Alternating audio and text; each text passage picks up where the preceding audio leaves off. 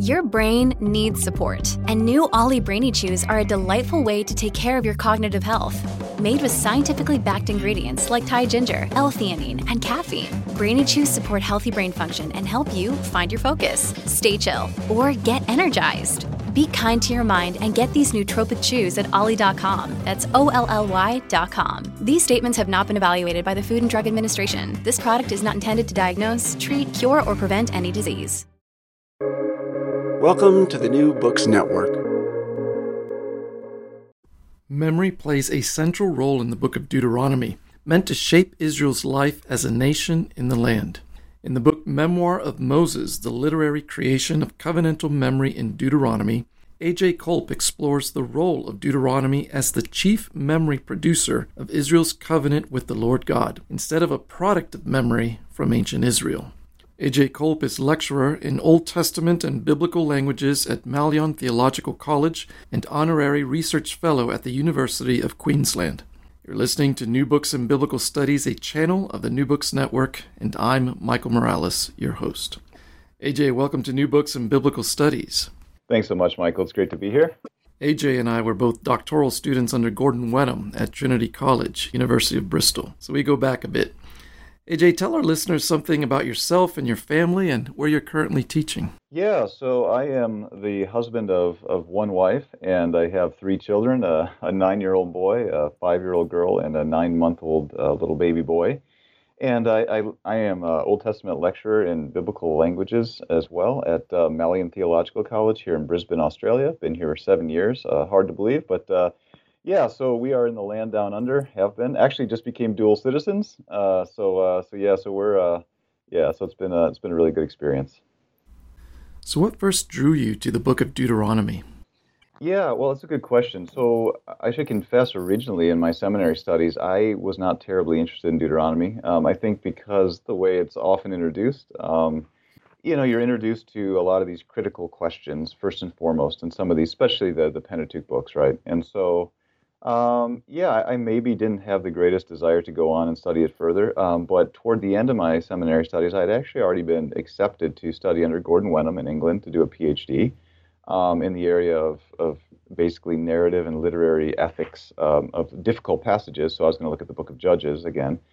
And um, so I was finishing up my studies, writing writing my, uh, my research up uh, at the seminary, and I was just reading some literature in the evenings, as I would always do.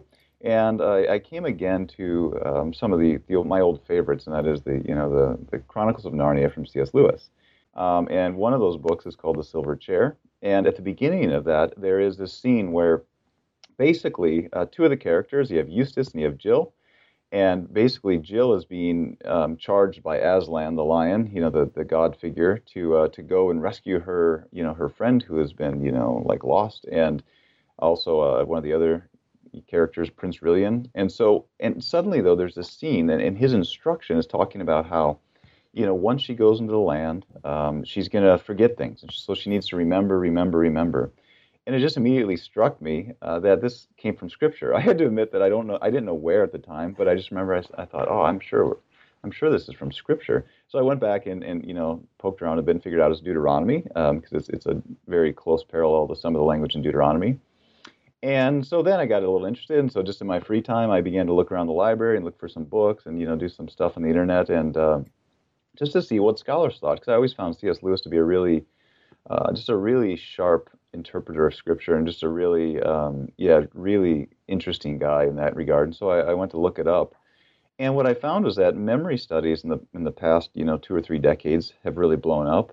But there's only one way in which most of these um, most of these scholars were approaching it. And they weren't looking at it like C S. Lewis looked at it, or even, frankly, I think like Deuteronomy portrays it, and that is um, as as something that's vital to the community of faith and their uh, preservation of this these core events from the Exodus generation as the people move into the land.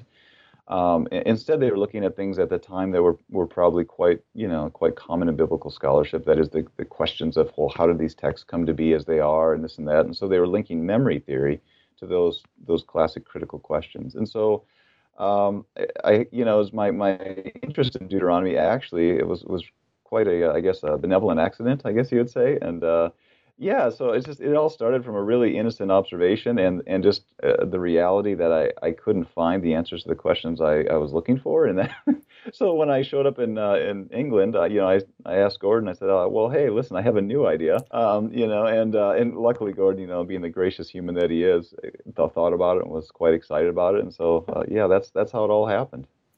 Your book is specifically about the role of memory in Deuteronomy. Tell us about that. Yeah, good. So, um, so various books in the Old Testament emphasize memory or have uh, quite a bit of, you know, uh, discussion about memory or uses of the term memory, um, such as Isaiah or the Psalms. Uh, but what makes Deuteronomy radically distinct and unique is that it commands memory.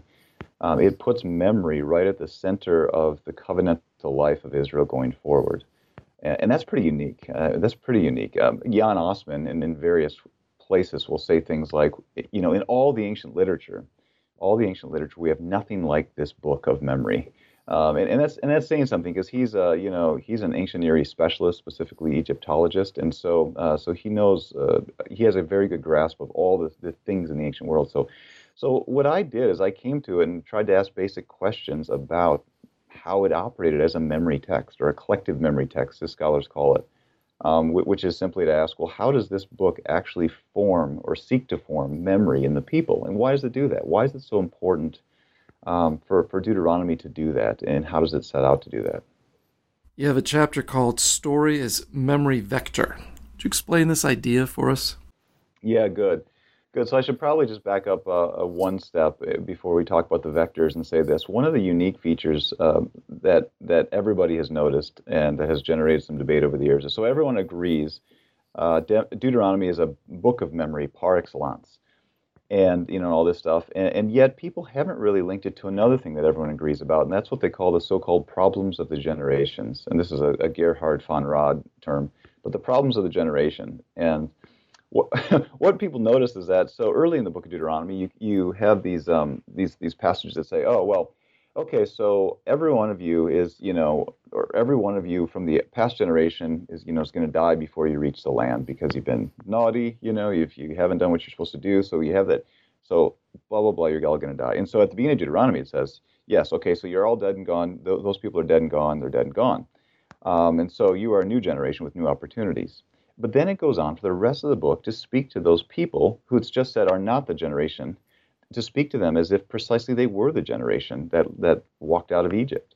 And, and even further than that, it actually goes on to say, just as you with your own eyes saw over and over and over, it says that. And so therefore, you need to remember what you saw, even though it just told us it wasn't you who saw it. So the question is, well, what's going on there? And, and scholars for a long time have debated what this means, and critical scholars have said, well, it's, it's different sources. That's why, you know, people, they have different perspectives, different people here. Um, and, and other scholars have said things along the lines, well, maybe it's more like the sermonic language. Actually, it's just trying to bring in each new generation into this kind of fold of the faithful people, uh, make them feel in some sense like a good sermon would, uh, that they were, you know, part of the original people that came out of the Exodus. And I think that's true. But again, my, my question was, well, okay, so if we have all this memory theory to help explore those very things, and we have this thing that we think is doing that, why don't we put those two together and see exactly that, how exactly um, Deuteronomy seeks to essentially bring each new audience back into the original experience. And so that's where memory vectors come from, is that there are ways that I identified in the text uh, that Deuteronomy seeks to accomplish that. Your last chapter is on song as memory vector, related to the song in Deuteronomy thirty-two. Give us some of your insight about the function of this song. Yeah, good. So as you say, the three main vectors that I identify are story, ritual, or liturgy, and, and um, song. And each one of those, I think, accomplishes uh, the question that we just talked about, the, the question of how Deuteronomy seeks to bridge each new generation with the original experience of the Exodus. In a unique way, story seeks to what I call implot, that is, embed each new generation in this um, in this story, this defining story of God's people. Uh, ritual seeks to do the same thing, except it does it through what I, I quote another scholar saying that it sediments memory into people, that is, in their very physical beings by walking through this this annual um, pilgrimage, essentially, that, that rehearses the Exodus. And then then song seeks to do that mostly through what I call emoting, and that is the idea that you know, songs are often known as things that are transportive. That is, they carry us up and away into a world um, that is not our own. And they do this through emotion, especially. And so, yeah, so Deuteronomy thirty-two, I think, especially does that through offering a kind of a solemn warning. Uh, it looks back at Israel's life with, with Yahweh, you know, her God, and it, it it's not a good it's not a good history in the sense that uh, Yahweh characterizes him as being benevolent and faithful, but Israel is, is unfaithful and, and very much a fickle partner. And so what it does is it, it tries to, through song, help people to constantly remember uh, the warning that, you know, the consequences of what happens if Israel continues to live unfaithfully before God. So what's next on the horizon in terms of your scholarship? I know you have another book that recently came out. Oh, yeah. Um, well, yeah, so I have a, a smaller book on Deuteronomy that came out. It's more for uh, popular audiences, and it's called Invited to Know God, the Book of Deuteronomy. Um, and, yeah, and so that one's just out. And as well, I'm working on one with Craig Bartholomew, an introduction um, to the Pentateuch as basically a, a, a theological introduction, I should say. Um Yeah, and then, I mean, generally, I think my the things that interest me are, really are along the lines of the stuff with uh, memory, but more generally is the question of how how Scripture intends to to work as this, this, this kind of place of encounter uh, between God and the faithful throughout the generations. And so so those are the things that keep me occupied in my uh, in my free time and the things I, I like to think about and read about and write about. A J, it's been great talking about the role of memory in Deuteronomy. Thank you for being with us. Thanks so much, Michael. Really appreciate it. Friends, you've been listening to New Books in Biblical Studies, a channel of the New Books Network. Until next time, goodbye.